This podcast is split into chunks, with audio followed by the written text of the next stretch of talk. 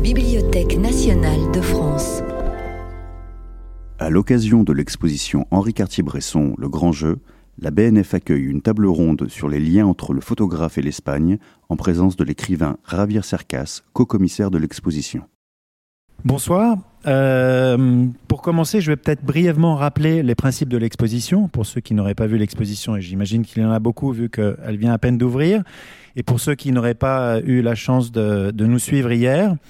Donc, l'exposition Le Grand Jeu d'Henri Cartier-Bresson, euh, repose sur un principe assez simple. Au lieu de euh, s'organiser autour d'un seul commissaire d'exposition, c'est une exposition qui se subdivise en cinq expositions, chacune d'entre elles étant organisée par un commissaire et qui eux-mêmes défendent un point de vue. Donc nous avons le point de vue du collectionneur, celui que François Pinault a eu le plaisir de nous, de nous faire partager. Le point de vue du conservateur, que Sylvie Aubena, ici à ma droite, a eu la gentillesse de bien vouloir euh, organiser. Le point de vue du photographe, euh, donc euh, Annie Libovitz, qui est venue hier nous, parler de, sa section. Wim Wenders, le point de vue du réalisateur. Et puis ce soir, ben, nous avons l'honneur et le plaisir d'accueillir l'écrivain Javier Cercas, qui a donc défendu le point de vue de l'écrivain. Et c'est assez, c'est assez intéressant pour nous. Et je vais simplement peut-être remettre un peu en contexte la raison pour laquelle nous avons choisi Javier. Euh, en réalité, dans l'organisation de cette exposition, on avait euh, donc euh, assez facilement euh, choisi les, quatre commissaires et ne manquait plus que euh, le commissaire écrivain. Et puis, en, en, regardant plus attentivement la sélection d'Henri Cartier-Bresson, qui s'organise autour de, de pays, hein, qui, qui, sont tous les pays dans lesquels il a voyagé et, et dans lesquels il a, il a fait des, des, photographies. Il y a dans les dernières boîtes la façon dont il a organisé son archive, cette, cette, cette Master Collection. Il y a euh, des boîtes qui sont dédiées à des portraits d'écrivains. Et euh, on connaît euh, l'importance de la littérature euh, aux yeux d'Henri Cartier-Bresson. Euh, c'était vraiment quelque chose qui, très jeune, l'a beaucoup intéressé, plus qu'à l'école. Hein. On sait qu'il très tôt lu Stendhal, Flaubert et qu'il était lui-même dans ses jeunes années, lorsqu'il fréquentait les surréalistes, il, il, les fréquentait beaucoup. Ça, c'était la première raison. Et la deuxième, c'était que dans l'œuvre de Cartier-Bresson, euh, l'Espagne et le Mexique, le monde hispanique en général, euh, revêt d'une grande importance. Et, finalement, euh, un peu comme, voilà, comme une, épiphanie, d'un coup, euh, on, a eu euh, l'idée de, de, demander à Javier de bien vouloir euh, voilà, se, se, frotter à l'exercice, et euh, ce qu'il a accepté euh, très très gentiment. Et euh, ce qui est fascinant, c'est que il est le dernier des commissaires à avoir été contacté pour, pour faire sa sélection, pour organiser son exposition. Mais il est le premier à avoir rendu ses devoirs. Euh, lorsque euh, j'ai eu, euh, lorsqu'on s'est rencontré pour la première fois, voilà, tu étais super excité, euh, dit mais oui, c'est les quatre semaines que j'ai, on le fait, mais si on le fait, on le fait tout de suite.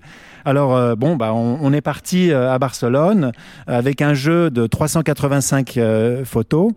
Et puis là, on s'est lancé vraiment dans, dans voilà, dans, à la découverte de ces images. Et c'était en tout cas pour moi un, un, très beau moment parce que euh, j'étais face à quelqu'un qui euh, vraiment a, de façon très euh, euh, très sympathique et très euh, avec beaucoup de force, beaucoup de vigueur. C'est vraiment lancé dans cette dans ce dans ce processus de de découvrir ces images avec un appétit euh, féroce.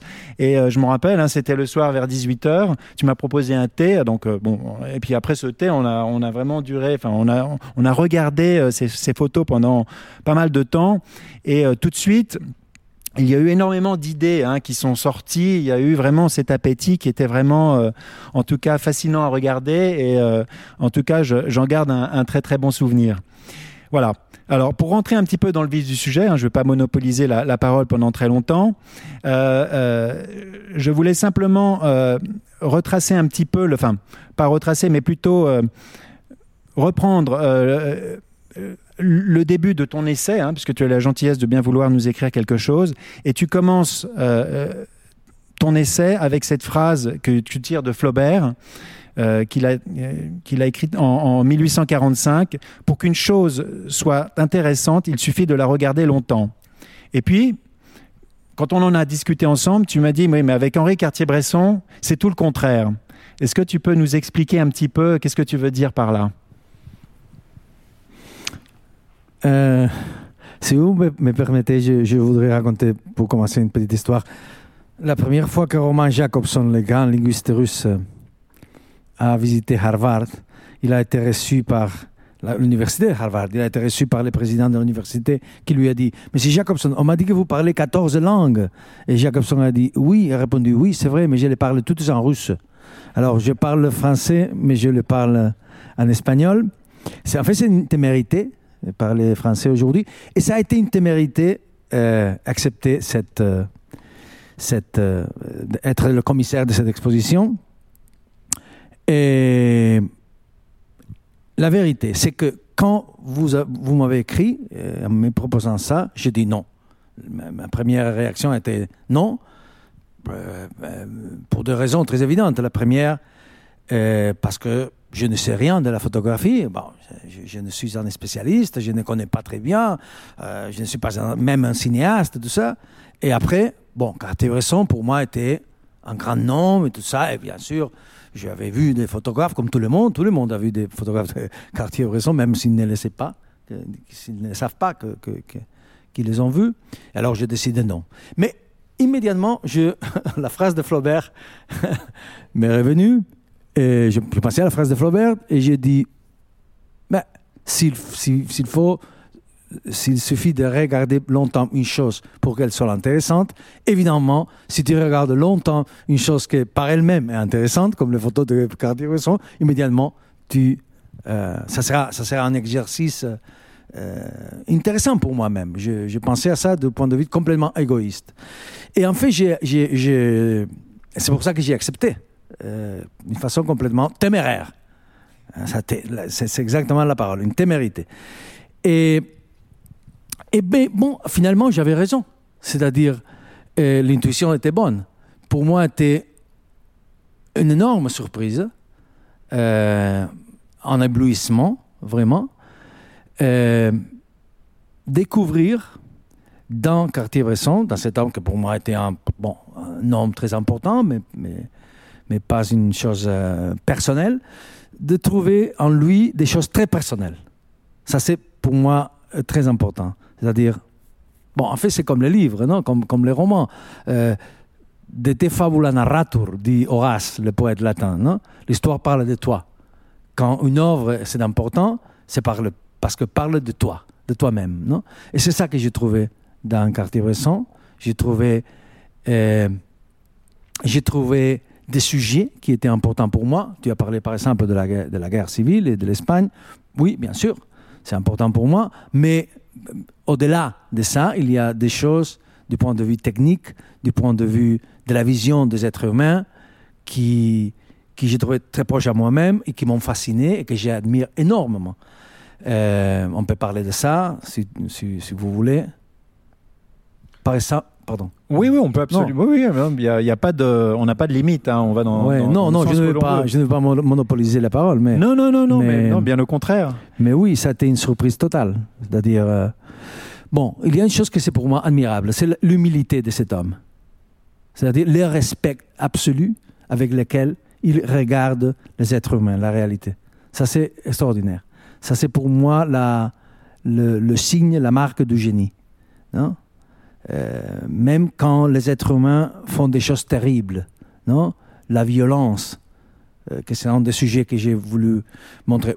Je, je, vais, je vais dire une chose très importante. Je, je, j'étais complètement égoïste et, et, complètement innocent. Vous avez parlé d'un appétit. Et c'est vrai, c'est la vérité, parce que mon ignorance a été mon avantage. C'est-à-dire, je n'avais jamais, pas seulement regardé les photos de Cartier-Bresson avec cette attention, mais, mais une photographe en général. Et alors, euh, ça j'ai, ma façon de, de, travailler était complètement innocente. C'est-à-dire, je ne voulais pas, je ne voulais pas lire sur Cartier-Bresson. Après, après coup, je l'ai fait, mais je ne, je ne, voulais pas même savoir, connaître les contextes biographiques ou historiques de, ces photographies. Évidemment, c'est très important.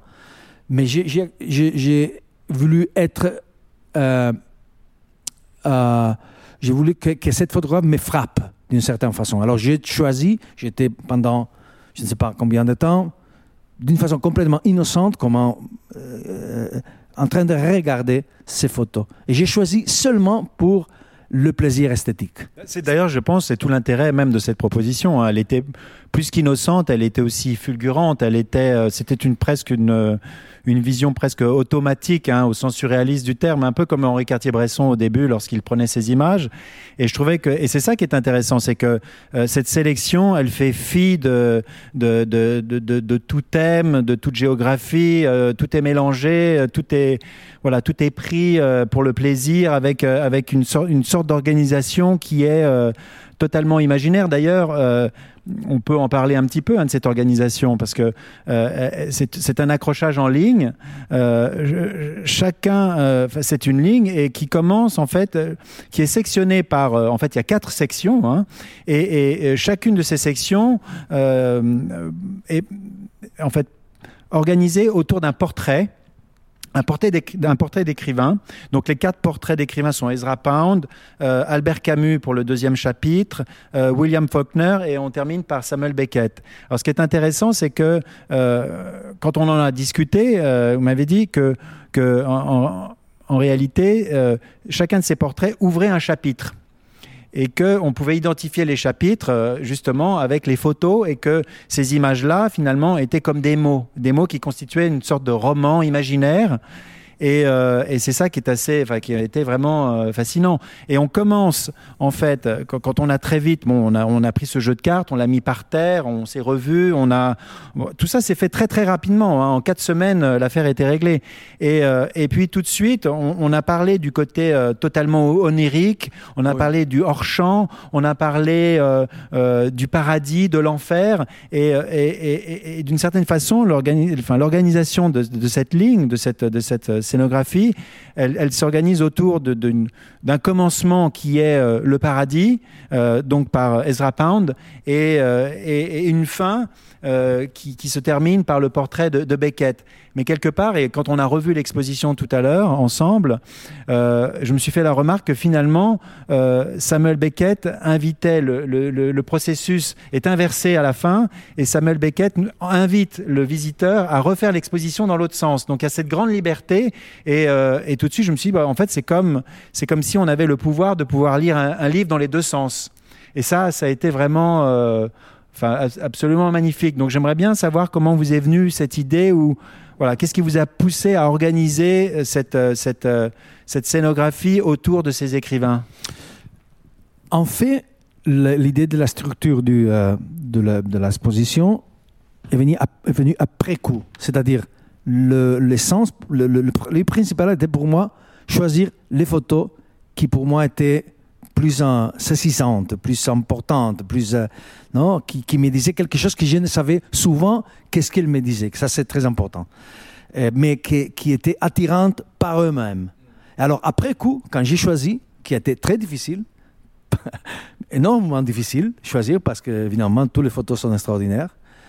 C'est après coup que j'ai que j'ai euh, j'ai voulu donner à ces photos que j'avais choisies, j'ai vu qu'il y avait un sens, qu'il y avait des thèmes, de, de, sujets qui se répétaient.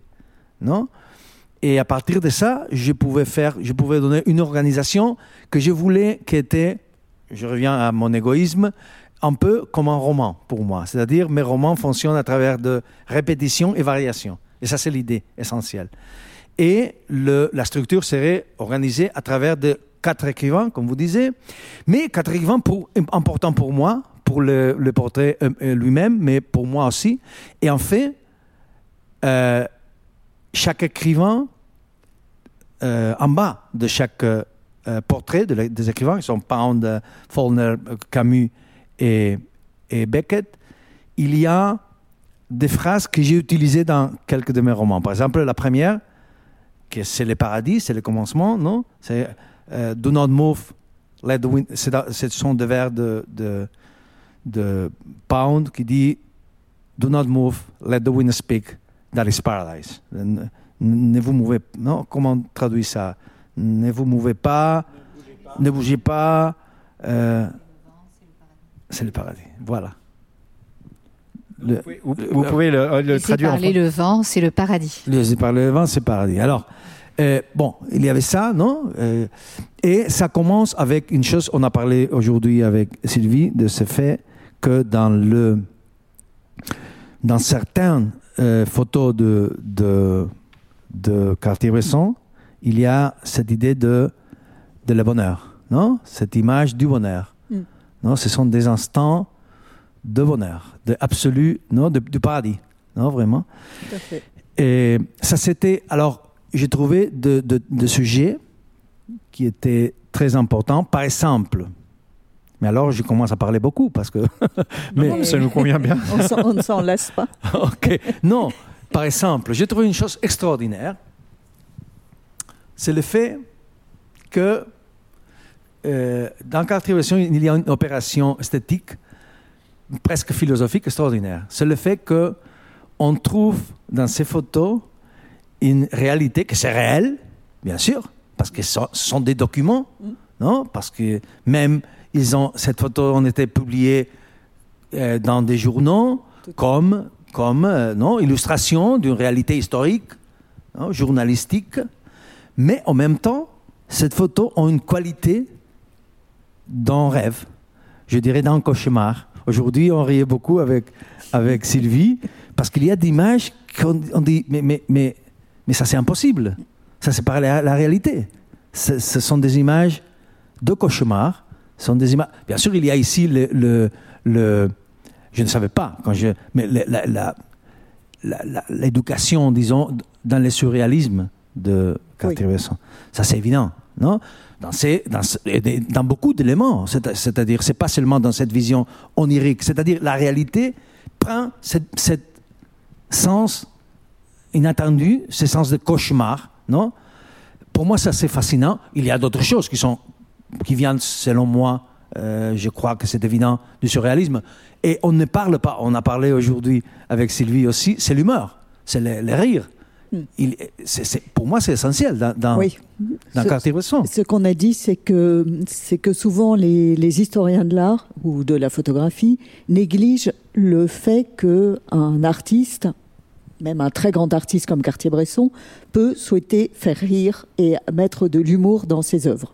Ça, Parce ça, que la dimension humoristique des Absolument. œuvres d'art, qui est réelle depuis toujours, échappe souvent aux commentaires. Or, chez Cartier-Bresson, je pense qu'il y a un humour qui peut être franchement, comme on dit en français, potache, c'est-à-dire un humour presque d'étudiant, de Oui. blague d'étudiant, et jusqu'à aller aussi à un humour un peu plus pince sans rire, c'est-à-dire un peu plus euh, anglo-saxon, disons.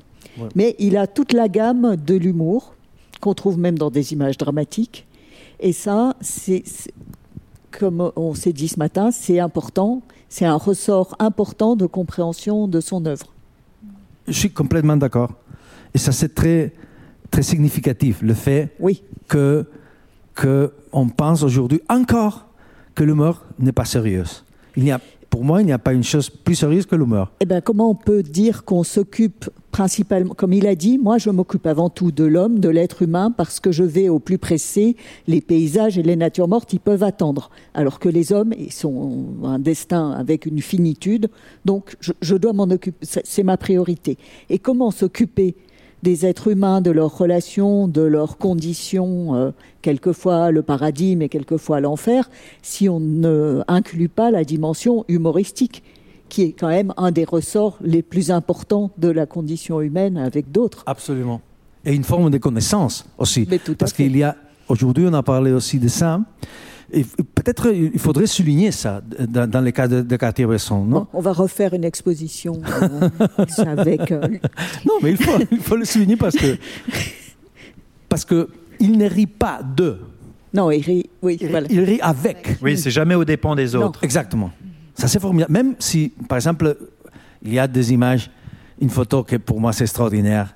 euh, dans, dans- je ne sais pas si on peut dire anticléricalisme, mais, mais oui, non, il y a une vision très...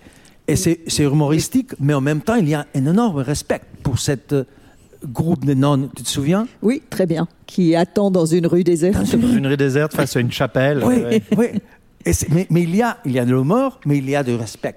pour Oui, et une certaine tendresse, je dirais même. Absolument, absolument. Non? Et ça, c'est, ça, c'est, ça, c'est pour moi extraordinaire. Cette capacité de trouver non, l'humour et le, le- le rêve dans le réel. Non, à la fin, c'est ça. Mm. Mais il y a une autre chose qui, qui m'a... Bon, il y a énormément de choses qui m'ont frappé, mais, mais, mais il y a une chose que c'est, c'est, c'est extraordinaire pour moi. Et que, et que, et que en même temps, je le lis d'un, d'un point de vue très égoïste. C'est le fait que, que il y a beaucoup d'images dans Cartier-Bresson, euh, dans, dans l'exposition de Wenders, dans la sélection de Wenders, ça a été souligné aussi, où le centre de la photo n'est pas dans l'image. Oui, oui, ça je m'en rappelle parce que c'est vraiment une des choses qui vous a frappé immédiatement. Mais C'est-à-dire que euh, on a tout de suite parlé du hors champ. C'est-à-dire que l'intérêt de la photo, c'est pas la photo en, elle-même, mais ce qui se passe en dehors. En dehors. Et donc ça, ce jeu, ça vous a beaucoup séduit quand même. Absolument, parce que c'est pas une fois. C'est, c'est, c'est, c'est une euh, chose qui, qui se passe dans beaucoup de photos. Et, la- et, et ça, c'est formidable parce que ça veut dire une chose très importante que, que il, il, il donne la responsabilité du sens final de la photo au spectateur. C'est-à-dire il y a une ambiguïté essentielle dans, dans, certains, dans beaucoup de photos, je dirais. C'est-à-dire, on est, par exemple, la plus fameuse de toutes les photos qui est dans, dans la- dans la- l'entrée de la, de la... Cette photo où il y a deux hommes qui regardent à travers, c'est la, une des plus fameuses... Bruxelles, 1932, je crois. Oui, derrière une pal- derrière une pal- un, un- un tissu tendu, une Oui, sorte une de pal- voilà, une bâche, voilà. Ok, vache. ok. Il y a deux hommes, un homme qui regarde, c'est c'est très connu, non À travers de cette euh, toile, Ouais. cette sorte de toile, et il y a une autre avec un moustache qui ne regarde pas là, mais qui, qui, qui est surveille, parce que c'est une photo absolument géniale, c'est un exemple parfait de ce que je veux dire. Parce que qu'est-ce qu'il y a? Évidemment, le centre de cette photo, on ne sait pas qu'est-ce que c'est le centre, c'est-à-dire le centre hors champ. J'appelle ça le point aveugle. Ça, je- J'ai écrit un livre qui s'appelle Le point aveugle où je dis les, les romans que j'aime, mes romans, mais les romans que j'aime, je crois que c'est euh, très essentiel du roman comme genre, le fait que cette ambiguïté centrale. C'est-à-dire, Et il est magnifique et il n'est pas traduit en français. C'est, ce sont des essais critiques. non, il est traduit. Il est traduit, ça y est Oui, le point aveugle, ma, ma maison sous ce titre-là. Oui, on oui, va oui, l'acheter D'accord. Oui, oui, mais oui, mais oui. Ce, ce, Mais- ce point aveugle, cette- ce, ce hors champ, quand on est écrivain, en fait, c'est comme un passage, c'est un passage royal euh, vers l'imaginaire. C'est-à-dire que ce qui est important, et c'est ça qui est génial dans ces photos, c'est que en dehors du fait de montrer euh, une chose qui, une- voilà, un environnement qui évidemment est intéressant par le sujet lui-même, euh, ce qui l'invite à voir en dehors de l'image, bah ça c'est un, point d'ouverture euh, Voilà. monstrueux. C'est-à-dire que quand on est un écrivain, et ça on rejoint beaucoup, et ça aussi c'est l'une des, des- des raisons qui m'ont aussi motivé hein, à, à vous demander à faire cette sélection, parce que pour vous il y a, il y a toujours ce lien, et euh, Zoriada tu pourras en, en parler peut-être plus que, que moi, mais il y a toujours ce passage euh, ce, ce- ce- où on passe de la réalité à l'histoire, enfin de l'histoire à, à l'histoire personnelle, euh, de la fiction à l'histoire, et donc il y a toujours ce, ce- passage incessant entre ces deux mondes où on s'approprie l'histoire, et, euh, et ça, quelque part, les photos d'Henri Cartier-Bresson, elles sont assez... euh, elles vont bien, je trouve, avec, euh, avec l'imaginaire que vous, que vous exploitez dans, dans, dans vos romans. Et, et- et d'ailleurs, l'autre raison qui m'a aussi euh, bah, tout de suite intrigué, parce que le premier livre que j'ai que j'ai lu de vous, c'est euh, Le monarque des ombres, et tout de suite, le livre commence par un portrait. Un portrait, une photographie, c'est celui de votre grand-oncle. Et, euh, euh, c'est intéressant parce que la, force de l'image et son statut, c'est regarder une photo sans savoir ce dont on parle, bon, euh, elle peut ne pas forcément inspirer grand-chose. On la regarde sans, la voir vraiment. Mais dès l'instant que l'on on apprend sur le personnage ou sur la chose représentée dans l'image, alors là, le sens change complètement et le statut de l'image prend une force phénoménale. Et ça, je pense que c'est quelque chose qui vous a euh, voilà, totalement marqué quoi, dans, cette, dans cette sélection. Oui. Oui, il y a beaucoup de choses ici. Hein. euh, parce que c'est vrai, j'ai utilisé, c'est vrai, j'ai utilisé dans mes romans la, les photos, Oui. pas seulement dans ces romans. Euh, c'est vrai, et, et- et pas comme illustration de, du roman, mais, mais en elle-même, non? Dans la photo même. Mais je veux insister au fait de la responsabilité que Cartier-Bresson donne au spectateur. Parce que si on revient à cette photo, à cette photo de qu'on a parlé de Bruxelles, tout ça, de ces deux hommes, il y a une énigme essentielle. Oui. Qu'est-ce que ces deux hommes regardent? Et en fait, justement, dans, dans, enfin, dans un article que vous aviez écrit avant euh, votre, votre grand succès, euh, Les soldats de Salamine, qui était un secret essentiel, vous parliez de quelque chose finalement d'assez proche. C'était dans El País. Vous écriviez déjà dans El País. C'était en 99, le moment où l'on commémorait euh, les 60 ans de la retirada, donc de la, de la défaite euh, des républicains espagnols. Et à ce moment-là, vous aviez écrit un article qui euh, revenait sur euh, cet événement qui a inspiré les soldats de Sanamine, hein, c'est-à-dire le moment où euh, l'idéologue Sanchez Mazas euh, se trouve face à un républicain qui aurait pu le dénoncer et ce républicain ne le fait pas. Alors que Sanchez Mazas, Mazas a, a échappé à une fusillade, il aurait dû être fusillé. Et vous revenez aussi sur la rencontre des frères Machado, Oui. donc le frère, le frère qui avait accompagné Antonio Machado dans son exil, celui qui était resté dans la zone euh, nationale, il se retrouve quelques jours après la mort de Machado et vous vous demandez dans cet article que se sont-ils dit Que se sont-ils dit Quel secret essentiel se joue là.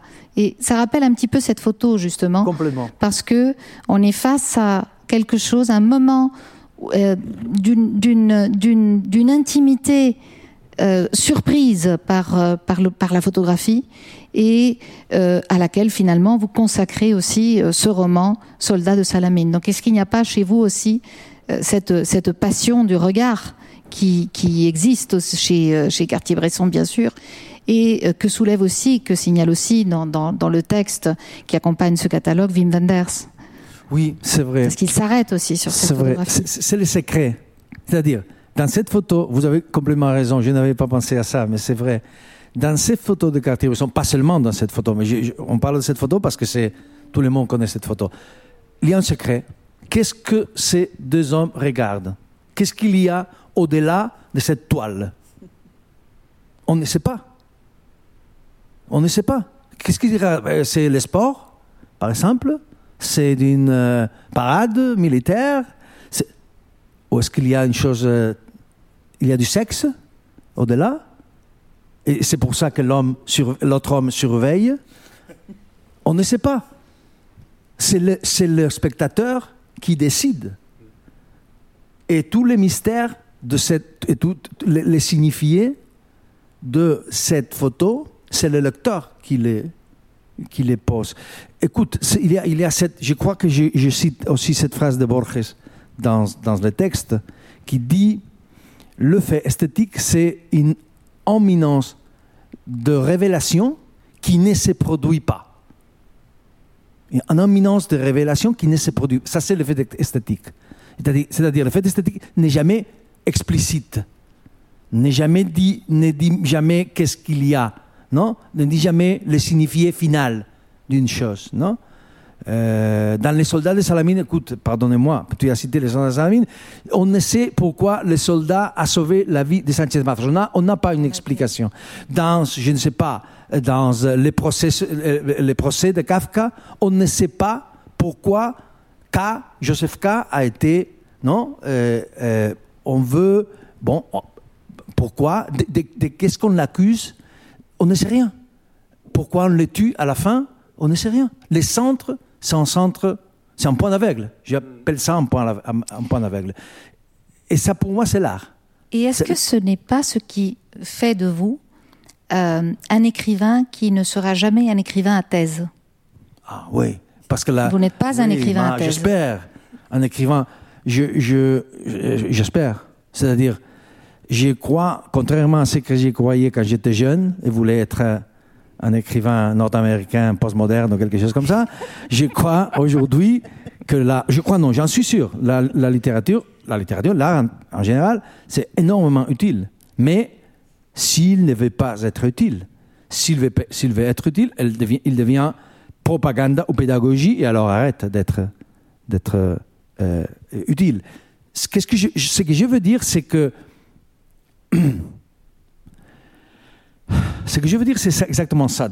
Pour, pour revenir à, on n'a pas parti de, de, de Cartier-Bresson. Pour revenir à Cartier-Bresson, que cette ignorance, le fait que nous ne savons pas, c'est notre forme d'ignorance, de, de, de, sagesse. Le fait, c'est-à-dire, dans Cartier-Bresson, il, y a une opération que j'ai tentée aussi, modestement, humainement, à mon, à mon niveau, que c'est de transformer la réalité en art. C'est-à-dire, c'est-à-dire, pour moi, ce que Cartier-Bresson veut, c'est une chose théoriquement impossible. C'est-à-dire, ce qu'on appelle le photojournalisme, c'est théoriquement impossible. En théorie, c'est impossible parce que il y a la vérité historique, la vérité concrète, la vérité journalistique, que c'est une vérité, c'est-à-dire cette photo de Cartier-Bresson voulait, voulait documenter un moment concret de non euh, dans, dans, la guerre civile espagnole, dans la qu'est-ce qui s'est passé, un moment concret, dans des personnes concrètes, etc. Ça c'est la vérité journalistique, la vérité de l'histoire.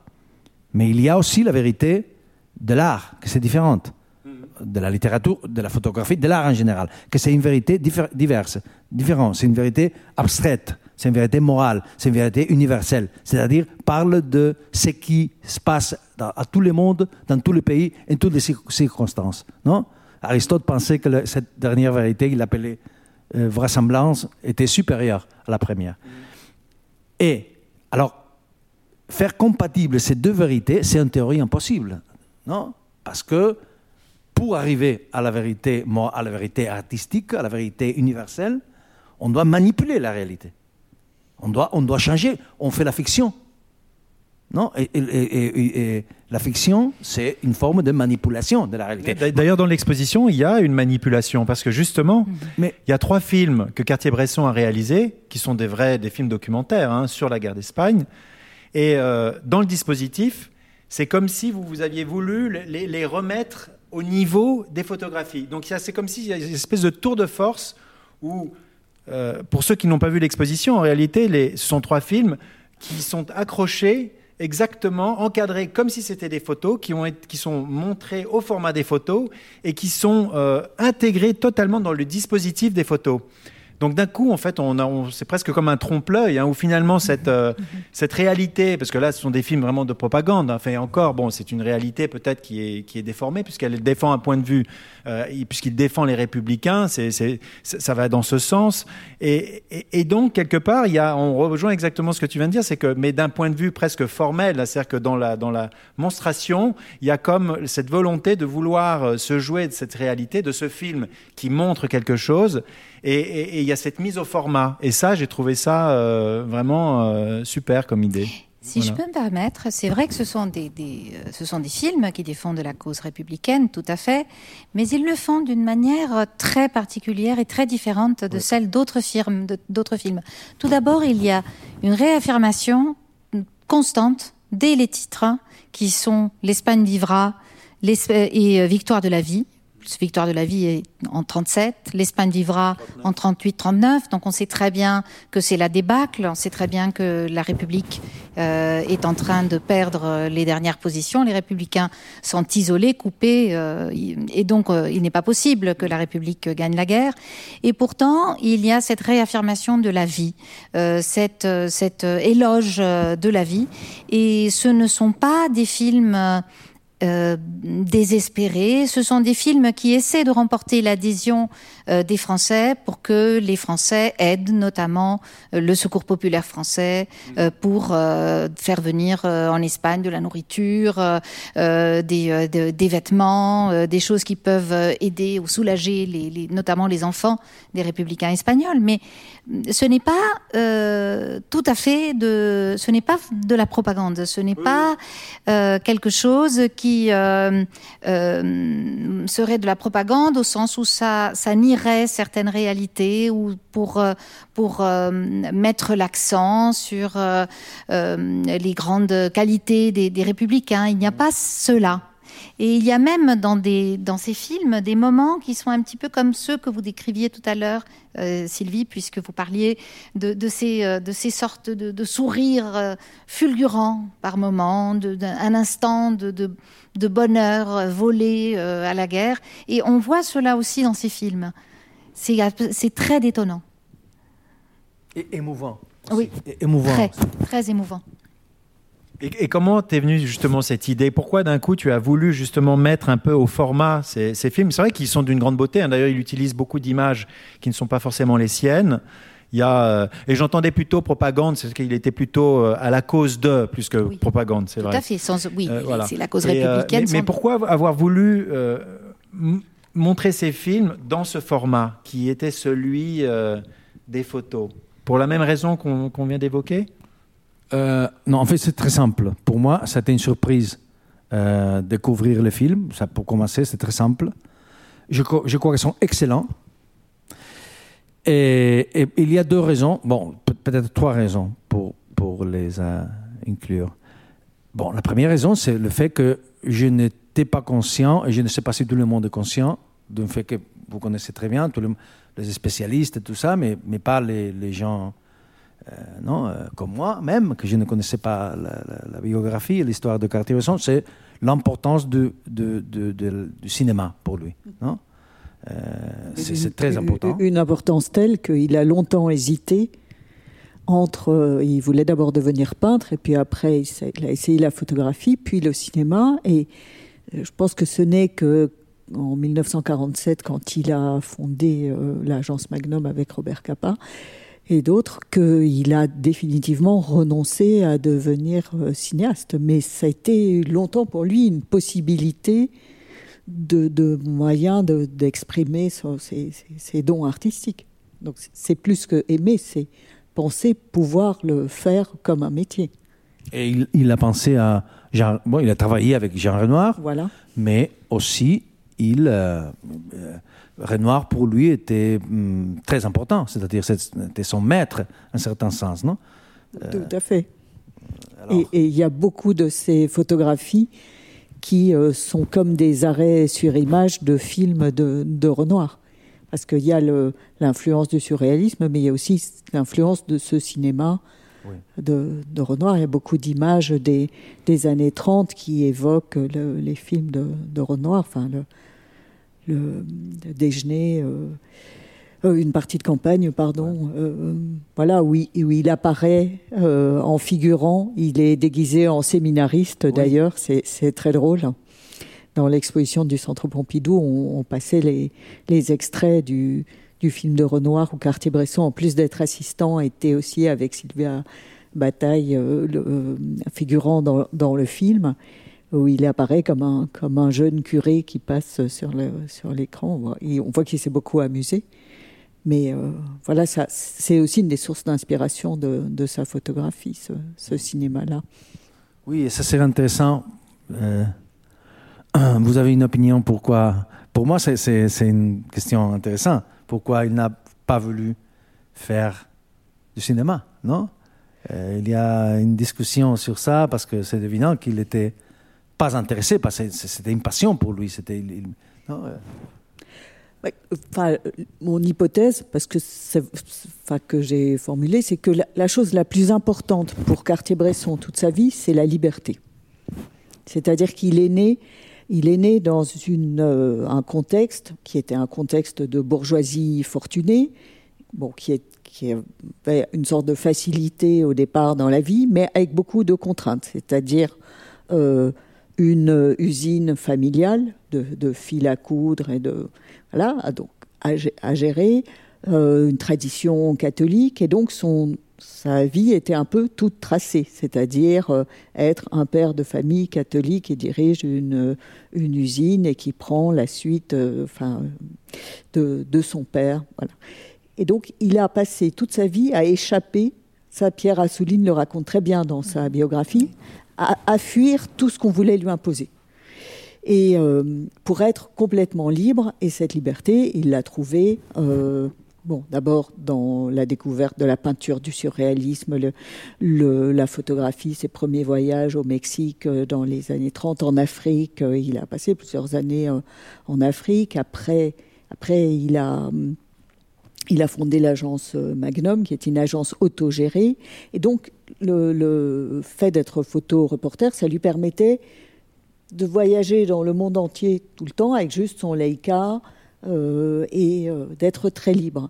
Le cinéma, c'est une forme d'art. Ce qu'on disait que aussi être écrivain, c'est une liberté parce que vous avez juste besoin d'un papier, d'un crayon et c'est tout. Il n'y a pas d'investissement. Alors que le cinéma, vous dépendez d'investissements financiers, de studios, de producteurs. Euh, on vous impose des acteurs, on vous impose ça. Regardez le, chemin de croix qu'a vécu euh, Orson Welles euh, pour faire les films qu'il a voulu, comme on a déformé son œuvre. Enfin, donc là, il, a dû se dire, mais non, c'est trop compliqué, c'est trop d'autorisation à demander, de budget à défendre.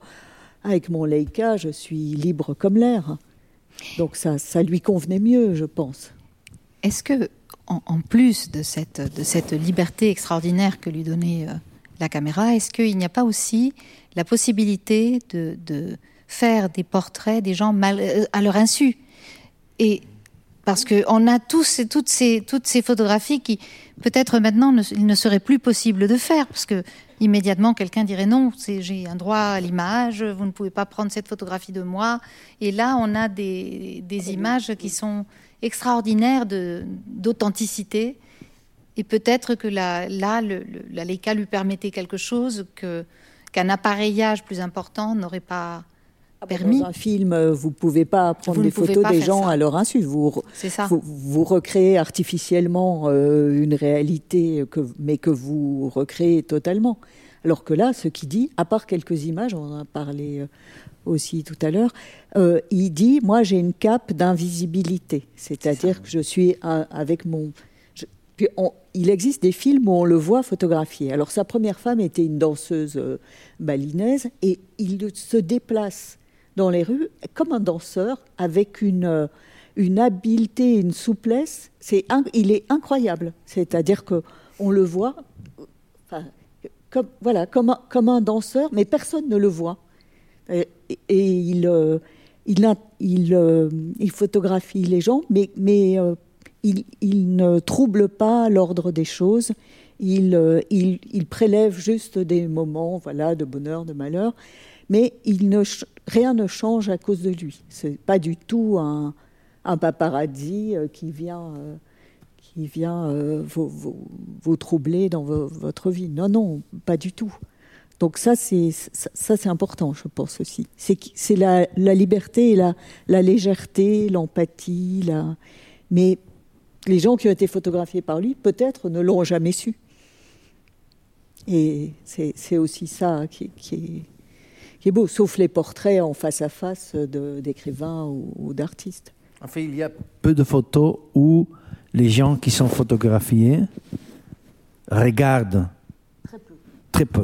Très, très peu. Très peu. Il y a, il y a, il y a, il y a une fois, j'ai vu aujourd'hui, j'ai je pensais à ça et, et aujourd'hui il, il, y a une qui a pris en Asie, je ne sais pas où, où il y a beaucoup de gens qui les regardent. Ah, c'est en très... Chine. C'est, euh, alors je ne sais plus quel est, c'était ces gens qui font la queue pour récupérer de, oui. de l'argent euh, oui. dans une banque. Oui. Voilà. Ah, ils font oui. la queue pour, pour récupérer de l'argent. Oui, c'est pendant les derniers jours du. Enfin, je, je connais. Terme, oui, ça, voilà, c'est ça. Mmh. Je ne veux m'aventure pas. Années, voilà. 50, euh, oui. Ouais. c'est ça. Enfin, là, c'est du vrai reportage. Oui.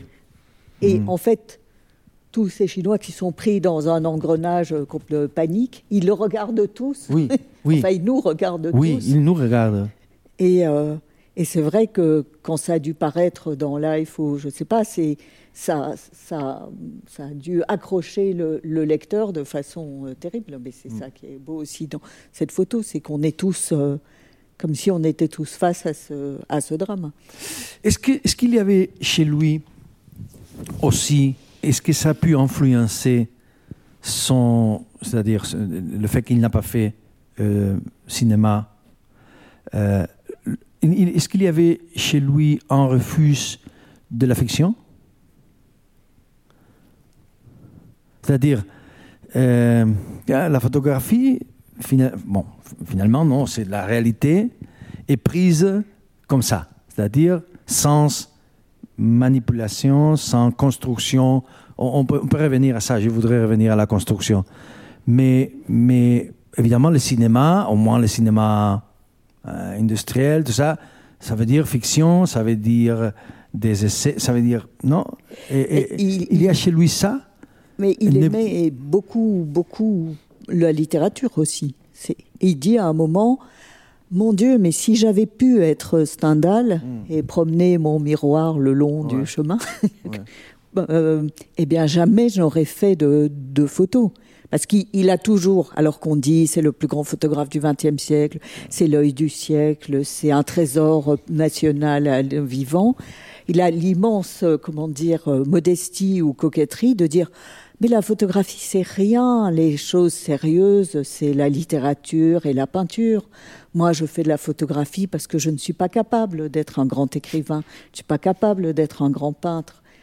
Donc, euh, la fiction, il la- il l'admire euh, profondément, mais il dit c'est c'est trop difficile. Pour moi, je fais ce que je suis capable de faire, mais moi, ce que j'aime, c'est pas les autres photographes, c'est Marcel Proust et puis euh, et puis Matisse. Voilà. Donc je pense pas qu'il euh, qu'il n'aime pas la fiction, mais il dit c'est c'est trop fort pour moi. Pourtant, Enfin, c'est vraiment une, une, une- enfin une, une photographie qui suscite un- une réflexion sur. Euh, enfin, ça, ça réveille l'imaginaire. Il y aurait de quoi faire une fiction à partir de ces, ces photographies. Que c'est vrai a- c'est ambigu parce que c'est, il y a une forme de narration quand il fait un reportage quelque Oui. part. Bon, il y a, il y a, il assemble des images. euh, il en fait parfois le choix, parfois non. Et, et- et finalement, mais il est, il ne veut pas forcément pointer du doigt. Il veut pas forcément les lier en, en ayant, en ayant forcément une histoire derrière. Et c'est ça qui est assez beau. Et d'ailleurs, dans son processus de sélection, quand il a fait la Master Collection. Les 385 images, il donne pas vraiment d'indication en disant voilà, moi j'ai commencé par ça et puis ça et puis ça. Pas du tout. Il reste euh, égal à lui-même, c'est-à-dire euh, très silencieux, pas de voilà, aucune euh, information sur son processus de sélection et il organise ça par pays parce qu'il faut évidemment organiser ça comme une archive. Euh, mais sinon, il n'y a, pas- il y a, y a- y a pas vraiment cette idée de vouloir euh, raconter une histoire dans le sens avec un début, un milieu, une fin. C'est-à-dire que Ah ben, ce sont comme un- Rappelle-toi que quand il a commencé à, à- à- quand il a fondé Magnum et que les journaux bah, ont commencé à dire bon ben voilà on voit un reportage sur ça, il dit quoi Mais j'ai découvert ce truc du storytelling où euh, en fait on est obligé de faire plusieurs photos de suite comme raconter une histoire. Ah mais alors franchement moi je ça m'intéresse pas du tout. Moi chaque image doit Pre- chaque image doit être presque le, le résumé de toute l'histoire. Moi, raconter, faire un espèce de roman feuilleton, ça m'intéresse pas du tout. Oui, l'image est un constat et elle laisse libre cours. C'est ça qui est beau. hein. C'est une sorte de. C'est les deux à la fois. Et, euh, et, et ça, c'est euh, fascinant parce que c'est le résultat de sa liberté. Ce dont on, et c'est, peut-être l'une des rares, enfin, en tout cas, c'est assez rare, hein, de, de pouvoir vivre de sa liberté, finalement. Il en vit, c'est-à-dire que euh, a trouvé un mode de, de fonctionnement qui lui permette de, de créer, de, sortir de la réalité. Il dit, voilà, pour faire des photos, il suffit de vivre, en gros. hein. c'est ça qu'il Oui. dit. Donc ça, ça veut, ça, ça, ça veut dire beaucoup. Et ça veut dire, et aussi, je pense que quand il a commencé à devenir trop célèbre, et quand la photo a commencé à être vraiment très reconnue, avec des musées de la photo qui sont créés, des festivals de photos qui se sont créés, il a dit Ah non, je vais pas me laisser avoir par la célébrité, ça m'intéresse pas parce que je vais être obligée de faire des tas de choses. Donc j'arrête la photo et je me remets à faire du dessin qui n'intéresse personne. Comme ça, je serai vraiment tranquille. Et je pense que c'est une des raisons pour lesquelles il a, il a arrêté. Parce qu'il a dit jamais je me laisserai avoir au piège de la célébrité. Et aussi parce que les magazines voulaient des photos en couleur et qu'ils voulaient faire du noir et blanc. Ah, il ne voulait il ne voulait pas? De la couleur, non. non. Alors, il a fait de la couleur, mais, euh, il peut, mais il en a quand même fait un peu. Et il a expressément demandé à ce qu'on ne montre jamais les négatifs. Donc euh, voilà, je crois qu'ils sont euh, à la Fondation Cartier-Bresson, mais voilà, on ne peut pas les voir. Et je crois jusqu'à présent, peu ou pas de gens ne, ne les ont vus. Mais, euh, mais c'est vrai que c'est qu'à un moment de sa vie, et précisément quand il a fait cette, euh, cette, sélection à la demande de John et Dominique de Ménil, qui ont, voilà, qui, avec qui il, était très lié, il a, bon, il a pris un peu de temps, il a fait ce choix, et, et après, finalement, il s'est consacré plutôt à la, à la, mise en page, à la mise en œuvre. Voilà, que faire de... Et c'est peut-être là que le. En fait, il a pas, il, a un peu dissocié les, le processus. C'est-à-dire qu'il a euh, une première partie de sa vie, euh, disons que, on va dire les deux tiers de sa vie, il a essentiellement photographié. Je crois même qu'au début, quand il a, à partir de 47, quand il, quand il a fondé Magnum, il voyage de par le monde, en Inde, après, après l'Amérique, il part en Inde, en Chine. Euh, à Bali, il revient aux États-Unis, il va au Mexique, enfin il va partout. Euh, il a pas vraiment, il rentre assez peu chez lui et en fait il balance, il envoie ses, rouleaux, ses négatifs. C'est même pas lui qui les, découvre. C'est simplement quand il rentre à Paris que voilà, il, voit ses planches contact et il voit le résultat de son travail. Donc on, comprend bien que finalement le, processus de création, le photographier, l'acte de photographier, prendre l'image, c'est un peu comme c'est ça qui c'est ça qu'il voulait. Il était un peu comme un comme, comme un chasseur, en fait, avec un fusil, il, tirait. En fait, il, il guettait, le, on pouvait l'envoyer sur la Lune, qu'il aurait trouvé un truc intéressant à photographier. Il provoquait les événements sans le vouloir vraiment. Est-ce que, de la même façon qu'il y a des négatifs qu'il n'est pas possible de voir parce qu'il l'a expressément interdit, est-ce qu'il y a des, des photographies d'Henri Cartier-Bresson auxquelles on ne peut pas accéder, dont on a connaissance du fait qu'elles existent, mais qu'on ne pourrait pas encore voir? Ah bah, oui, il y, en a, il y en a beaucoup parce que euh, là, des 385, c'est euh, c'est extrait euh, de, je crois, à peu près entre 200, alors j'ai pas, entre 200 et 300 000 négatifs. Hein, donc, donc ouais, donc c'est il y a forcément énormément d'images voilà, que, que, que l'on n'a pas vues ou peu vues. Mais bon, le travail du photographe, c'est c'est certes prendre la photo, mais c'est aussi le travail de l'édition, choisir savoir ne, quoi ne pas montrer, en fait. C'est 50% du job. C'est-à-dire que. Voilà. C'est-à-dire que. Voilà. Et il faut respecter ça quelque part parce que c'est. Euh, voilà. Si on choisit une image, il y, a, une raison pour laquelle on, l'a choisie. Et euh, donc, ça, c'est vraiment le, en deuxième temps. C'est-à-dire que. Mais on aimerait quand même voir ce, laboratoire des choix. On serait très curieux de, voir quelles sont les, les images écartées. Je... On ne peut pas regarder derrière la palissade. On n'a pas le droit. on, a, on aurait très envie de le faire parce que combien de, photos magnifiques doivent, doivent rester dans, dans les cartons Je ne sais pas, mais, pour moi, j'ai pensé à ça. Car Bresson a cet euh, esprit euh, qui, qui ont le, le, le les, les, artistes primitifs, c'est-à-dire euh, les artistes qui travaillent dans un art qui n'est pas prestigieux et qui pour ça ont une grande, énorme liberté et, et qu'il veut, veut travailler comme ça. C'est-à-dire, je pense par exemple, c'est-à-dire des arts qui ne sont pas prestigieux en ce moment, qui ne sont grands arts, qui ne sont qui, qui, qui, travaillent sans responsabilité. Non, je pense par exemple au roman, c'est très clair, Cervantes. Il travaille à une absolue liberté parce que le roman n'est pas prestigieux. C'est-à-dire, euh, Don Quixote n'est pas un livre prestigieux, c'est un livre populaire. C'est un livre pour les gens qui devient un best-seller et tout ça. J'ai dit toujours, Cervantes n'était, vous savez très bien que c'est comme, il voulait au commencement être prestigieux, de l'élite et tout ça, mais il, a, compris que, que, ça était impossible, que ça ne marchait pas et tout ça. Alors il a écrit, c'est lui qui est devenu un verseller. J'ai dit toujours, je ne sais pas si vous êtes d'accord avec moi, vous êtes professeur, mais Cervantes n'aurait pas jamais gagné le prix Cervantes aujourd'hui parce que non? L'auteur de ces best-sellers et tout ça. Et on, on, pense, on pense par exemple à John Ford. Il était, il était un, un homme qui faisait des films. Aujourd'hui, on sait que c'est les pour moi le plus grand, mais bon, un des plus grands de l'histoire du cinéma, mais il travaillait avec cet esprit populaire, avec cet esprit, je, euh, my name is John Ford, et j'ai fait des westerns, c'est tout. Et c'est un travail.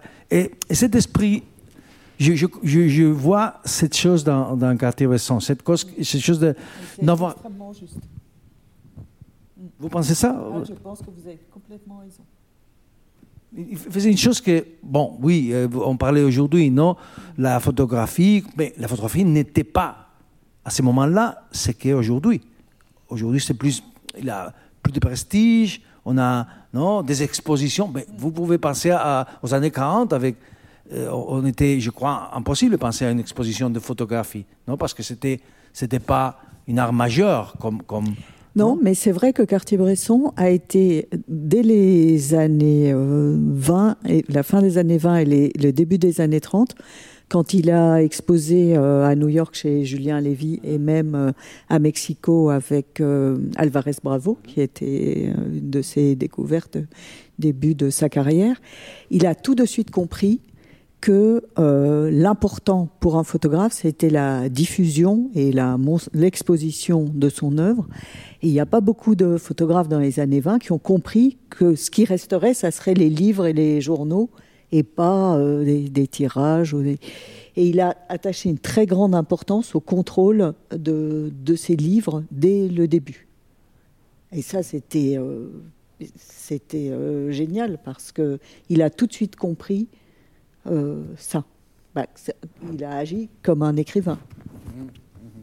Mais aussi peut-être parce que beaucoup d'écrivains à cette époque-là travaillaient dans des journaux, étaient proches euh, du monde euh, oui. des expositions. Donc oui. il y a sans doute aussi oui, certainement. Toute, une, toute une signification du, des, des, des, réseaux qui existent, des réseaux du monde culturel qui, notamment à Paris, dans les, dans les années 20, a certainement eu une influence sur sa conception de ce que, de ce que pouvait être un photographe, de, de mmh. comment pouvait se faire connaître un photographe.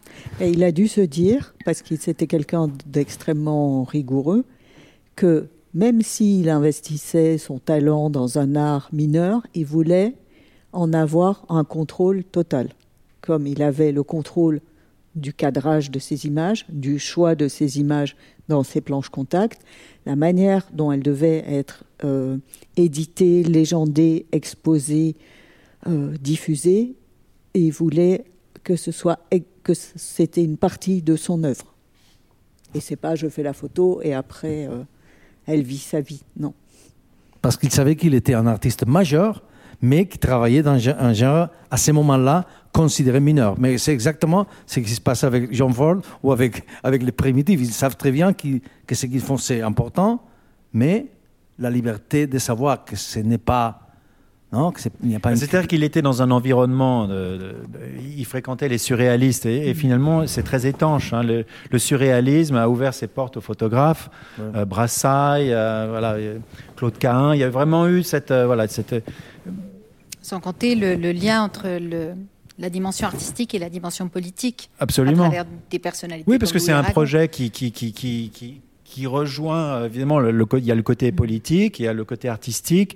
Il y a c'était un peu pour lui le, le en fait ses premiers voyages, il, il, les a fait en restant à Paris. En, il a voyagé avec les surréalistes. Et un, un monde de l'intérieur, c'est qu'une sorte d'initiation hein, qu'il a eu avec. Euh, alors il, il en était pas, il, je crois qu'il les fréquentait beaucoup. Après il a pas, il en a pas été l'un des porte-parole, mais ça a été pour lui en tout cas. Euh, André Breton le laissait pas assez libre. Voilà, mais euh, en tout cas il les fréquentait. Et pour lui, à mon avis, c'était un moyen c'était ce après, après son baccalauréat, qu'il avait, euh, avait échoué. Non, non, mais justement, qu'il a, auquel il a échoué.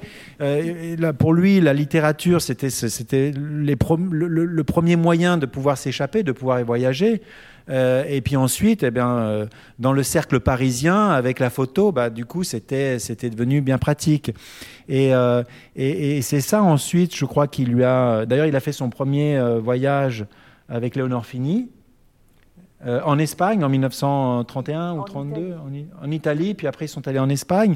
Donc voilà, c'est par le surréalisme, c'est par la fréquentation en fait de ces artistes et de ces, ces réalistes qu'il a, qu'il a, qu'il a finalement commencé ses, ses, ses, premiers voyages. Et je pense que la photographie, euh, oui, c'était art mineur, art majeur, bon je crois que les gens s'en moquaient un peu. C'était surtout que techniquement, il y a eu quand même une révolution. L'arrivée du Leica euh, en 1930, euh, ça a quand même euh, permis de faire des choses qu'on ne pouvait pas faire avant. Avant, on avait une, caméra qui était quand même voilà, avec un soufflet, là, une chambre noire. Enfin, il a dit, parce que les, dans les premiers appareils portables, il y avait les Rolleiflex, mais tu sais, tu prenais, tu, les mettais sur l'estomac. Il a dit, moi, je, et le Leica, tu le vises avec l'œil. Il dit, moi, je fais des photos avec mon œil.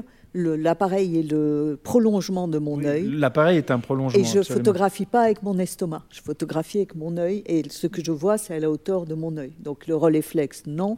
Le Leica, oui. Et, et ça coûtait cher. C'est son père c'était bien le bon côté d'être un fils euh, de famille. Son père lui a prêté l'argent pour acheter. Pour acheter un Leica. Et, voilà. Et il a annoncé d'ailleurs à son père qu'il voulait être photographe. Je crois même qu'il s'est fait accompagner de Max Ernst pour euh, voilà pour euh, parce qu'après bon peintre encore passe encore. mais il a annoncé à son père qu'il voulait être photographe en présence de Max Ernst pour faire un peu plus sérieux, je crois. Et son père lui a dit que à condition qu'il fasse ça bien. Exactement. C'est un peu comme le père de Dali qui avait euh, payé à son fils des études à Madrid à condition qu'il fasse la carrière de peintre. Donc euh, je pense que Dali n'a pas fait les choses exactement comme son père l'imaginait, mais euh, il était allé étudier la carrière de peintre à Madrid. Si je, ah, pour revenir à votre question de, la, de, film, non? Et pas seulement par le fait qu'on a parlé de de l'importance du film pour lui, de, du cinéma pour lui, mais aussi pour l'importance, il faut le dire, non? Tu, as parlé de ça, de l'Espagne et de la guerre de l'Espagne. Et dans ce sens, euh, ces films sont d'une grande... Ces films et aussi les photos, j'ai choisi des photos de l'Espagne comme... Non? Et, toujours le respect, mais aussi le fait que la guerre de l'Espagne, pour lui, a été essentielle. Non? Pas seulement pour lui, mais pour, beaucoup de gens. Bien sûr. Énormément d'artistes, d'écrivains, de, qui en allaient là et qui a été un bouleversement total. De, Parce que c'est aussi la, grande utopie politique de son temps. Et ça le reste encore.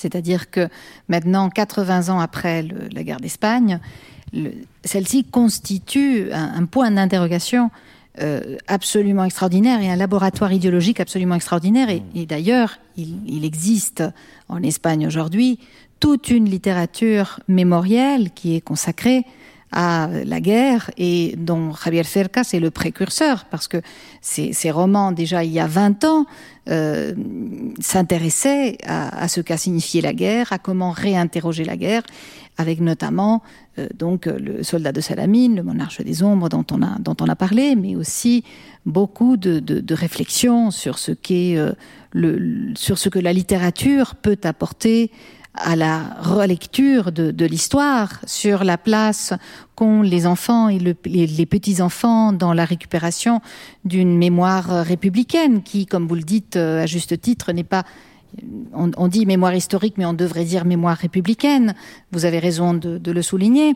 Donc, euh, c'est vrai que là-dessus, bon, vous êtes Javier Cercas, un des, plus importants auteurs qui, a présidé à, cette, qui a rendu possible cette, cette réinterprétation de l'histoire à travers la littérature. Et maintenant, on voit énormément de, romans, de, jeunes, romanciers, euh, où euh, non seulement on fait une relecture de, l'histoire et de la guerre, mais on accompagne ces romans d'une bibliographie euh, on, se, on, se, fonde sur, euh, des images. Je pense par exemple à un livre comme euh, celui de Eva Díaz Pérez, Le Club de la Memoria. Un des personnages est un photographe. Donc c'est et il y a une bibliographie à la fin. Donc voilà, c'est mm. toute une tendance pour les, les écrivains jeunes qui se situent derrière dans, dans, le droit fil de cette de cette relecture de, de l'histoire, de, de, de, songer, de penser à partir de témoignages qui sont des témoignages photographiques pour beaucoup d'entre eux. Donc la photographie a aussi joué ce, rôle de, réveiller la mémoire parce que euh, euh, ces, existences fantomatiques des personnes qui nous regardent, qui sont, qui sont morts, qui ne sont plus là et qui pourtant nous interrogent et nous obligent à euh, créer, chez, les écrivains ce besoin de revenir à la guerre. C'est vrai.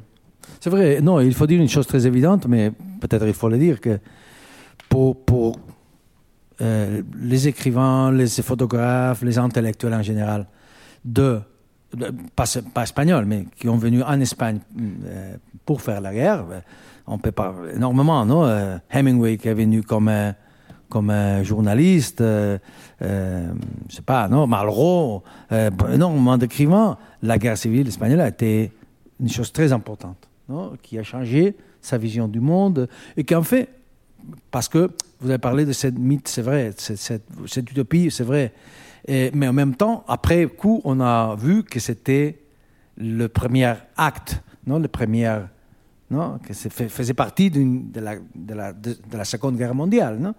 C'était, c'était comme ça, non? Oui, c'est une sorte de prélude. Mais c'est vrai que les Américains étaient très impliqués, hein, parce que l'un des trois films, hein, c'est With Abraham Lincoln Brigade. C'est justement un film que Cartier-Bresson a fait pour justement venir en aide aux, aux, soldats américains qui avaient combattu auprès des républicains et pour les aider à, les soigner, à les faire revenir et à les, faire rentrer. Hein. C'est, euh, Je crois même que c'est sous l'impulsion d'un autre photographe, Paul Strand, si je me trompe. Euh, Sylvie, il n'y a pas une histoire comme ça? Et c'est un film qui a longtemps disparu, qui a été retrouvé il y a relativement peu de temps. Oui, mais c'est certain que, le, que avoir eu l'idée de montrer ces, ces trois films dans votre euh, exposition, c'est formidable parce que le, le, public français ne les voit jamais je pense que c'est une redécouverte. Ça va être euh, important pour euh, pour tout le monde de pouvoir regarder. Oui, parce que ces, films, sont montrés. Hein. on n'a pas, on a choisi, on a fait le, le choix de, de, ne pas montrer des extraits, hein, donc on les voit vraiment en euh, entier. En entier, on peut rester devant. Et, et d'ailleurs, je trouve que c'est intéressant parce que lorsque l'on parcourt l'exposition, on a cette présence, parce qu'on a quand même l'ombre, ce jeu d'ombre et de lumière qui se projette euh, très légèrement sur les murs. Donc on, sent la présence et puis il y a du son aussi. Donc le son accompagne un peu, mais sans vraiment qu'il soit trop présent. Et je trouve que ça crée une dimension assez, assez étonnante. C'est comme c'est assez étonnant. En fait, le choix de l'écrivain, en fait, c'est celui. En fait, bah, l'essai mis à part, en fait, il n'a rien écrit il y a des citations qui sont empruntées à des, auteurs. Euh, et, en fait, c'est assez beau parce qu'il y a, y a ces, voilà, ces films avec ces images qui, bougent. Euh, cette juxtaposition, c'est comme une sorte de storyboard dans lequel il n'y aurait pas vraiment d'histoire et qui laisse vraiment le, spectateur, voilà, qui, euh, il, le laisse le soin de, de, de, faire ses propres analogies, d'associer ou pas les images, parce qu'on peut assez facilement, euh, voilà, sur des sections, dire ah bah oui, là, il, là, il y a quelque chose. Ah, là, là, on a l'impression que cette image est toute seule. Puis après, on repart dans une autre association. Et, euh, mais tout seul, mais il n'y a aucune indication. Et euh, j'ai trouvé ça très beau et euh, ce, paradoxe finalement de, du fait que l'écrivain est celui qui a écrit le moins dans son exposition. Il n'a enfin, même pas écrit le moins, il n'a il a pas du tout écrit. Alors que tous les autres ont écrit même un petit peu. Et ça, j'ai trouvé ça euh, assez fort. Je voudrais insister une chose. Les films sont intéressants par eux-mêmes. C'est-à-dire, ce ne sont pas seulement intéressants parce que ces quartiers sont là, par eux-mêmes, parce qu'il y a beaucoup de films de, propagande, vous savez très bien, sur la guerre civile, pour la aide, pour aider la République, tout ça aussi de l'autre côté, de du côté franquiste. Mais ce qui, ce qui fait la différence, pour moi, dans ces, ces, le film de Cartier-Bresson, c'est aussi la même chose qu'on voit dans ces photos. Le respect. Il n'y a pas de propagande dans le sens au manichéisme, non C'est très logique et très, bon, très habituel dans, dans ce euh, genre de film. Non? Ici, il n'y a pas rien de ça. Il y a, il montre, il montre, il montre avec un grand respect pour, euh, pour, non, pour, pour les gens qui sont là. Sont vraiment, pour moi, c'était une des grandes surprises de, de, cette exposition. Pour moi, pour voir ça, je ne savais pas. Vous disiez en France, je, je crois que personne ne sait que, que ça existe. Non? Je crois qu'il joue le, il joue euh, la, le jour d'après, c'est-à-dire que il est parfaitement conscient que la situation est très défavorable aux républicains, Ah oui, donc oui. il, il Ah sent oui. venir, il sent venir ce qui va se passer. Il sent venir la déroute des républicains en France et euh, bon, les conditions d'accueil des républicains en France, elles ont été terribles.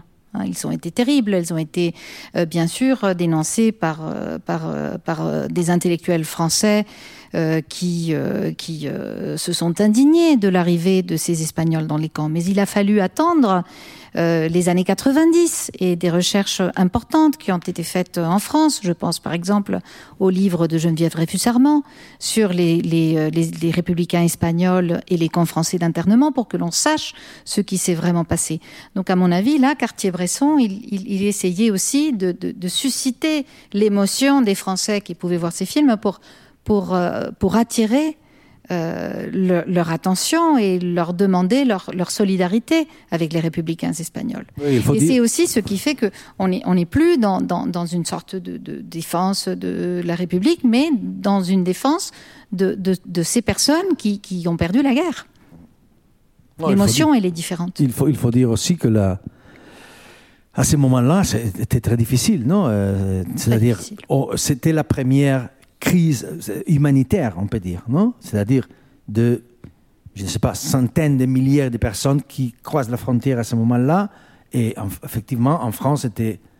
euh, Il n'y avait pas de précédent. il n'y avait il pas, avait de pas de président. président. Alors les gens étaient très, très. euh, non, il y avait peur.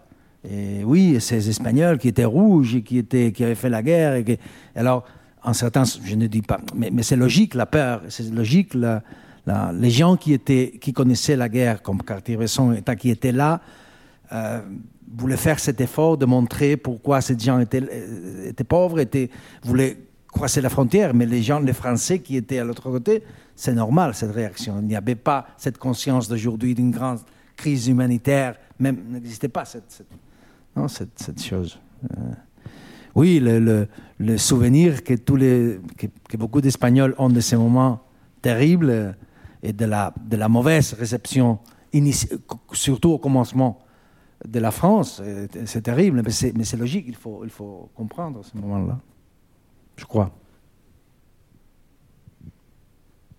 Bon, bah, je pense qu'on a un peu tout dit. Est-ce que il y aurait des choses à rajouter Peut-être? Dire que le dernier roman de Javier Voilà. Cercas, Terra Alta, qui est merveilleux et qui euh, est donc euh, un roman, un polar, parce que vous avez écrit, euh, vous êtes vraiment un écrivain d'une très grande versatilité, vous avez écrit euh, des genres différents et Terra Alta vient de paraître la tra- en traduction française la semaine dernière. Alors c'est un roman euh, magnifique et dans ce roman notamment on a un personnage qui est un petit peu euh, qui est un petit peu comme vous puisqu'il apprend à lire Les Misérables en- quand- alors qu'il ne sait pas lire en français. Il est euh, ce personnage, il s'appelle Melchior. C'est euh, le futur euh, policier euh, qui euh, sera le détective de ce de ce roman et aussi du suivant. Et donc Melchior, il est en, tout jeune, il est en prison et euh, là il rencontre le bibliothécaire de la prison, le français. les Et le français lui fait bon lire moment. Les Misérables. Mais Les Misérables sont en français, mais je ne sais pas le français. Mais ce n'est pas grave. Ce n'est pas grave. Et donc, il apprend le français en lisant Les Misérables, et puis finalement, on comprend le français, même s'il ne comprend pas tout. Donc voilà, c'est un petit peu comme, je ne sais pas s'il est un peu comme, euh, comme euh, Jacobson, comme vous disiez au début. peut-être, peut-être. On peut finir comme que, ça. en tout cas, en tout cas, euh, dans, dans Terra Alta, on trouvera un vibrant hommage à Victor Hugo, hein, qui, euh, puisque les Misérables sont présents euh, au cours de, de ce roman. Donc, le, le lecteur francophone sera euh, en pays de connaissance. Bah voilà, bon, on a commencé avec Flaubert, on termine avec Victor Hugo, donc euh, je pense que c'est une bonne note de fin. Merci à tous. Cartier-Bresson aurait été très content. Vous venez d'écouter un podcast de la Bibliothèque nationale de France. Retrouvez les conférences, rencontres et créations de la BNF sur toutes les plateformes de podcast ainsi que sur le site bnf.fr.